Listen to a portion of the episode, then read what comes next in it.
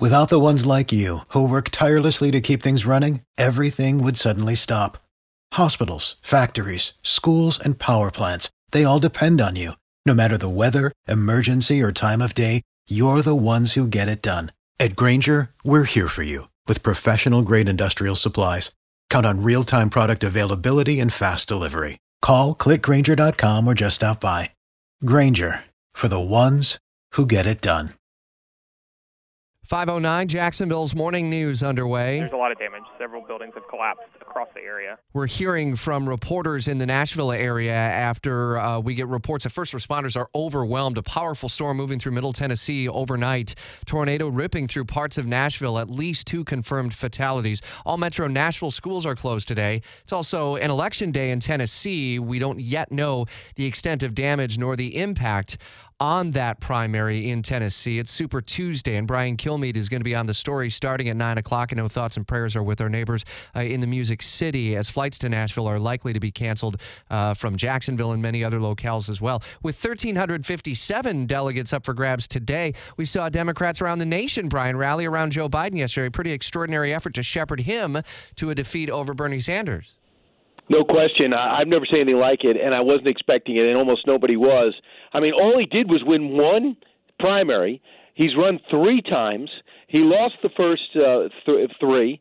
He uh, badly.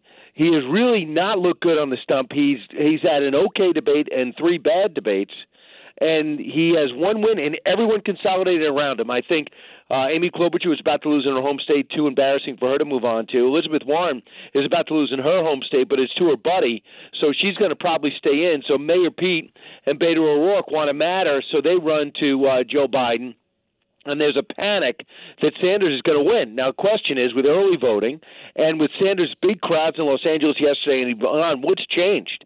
So are people going to flip and go to Biden? And I just ask you this: He's it's not so much he's moderate. Uh, if he's moderate and a solid candidate, I say look out. Uh, this is going to go long.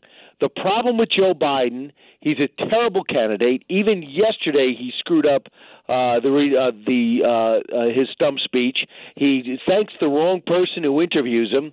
He's constantly tripping on himself. He is not good in a give and take in any unscripted situation. So if you rally behind Joe Biden, I got news for you. You're you're behind somebody who's really uh, whose talent left 15 years ago. So I don't know where you go from here. I'm very curious to see if all these so-called moderates who or fear of socialists are going to make a difference. If Bernie Sanders still walks away with the bulk of the delegates, he's going to be he's not going to be caught. So what are you going to do if he's not going to get caught? Are you going to take it away from him? Pressure now on Bloomberg to drop out because analytics are showing that Bloomberg's hurting Biden. So if it's Biden trailing Sanders by let's say 500 delegates going into the convention this summer, are you really going to take it away from Bernie Sanders and expect to unite the party? Have you met the Bernie Sanders supporters? They're not really one of the, the, the you know the the big uh, huggy crowd.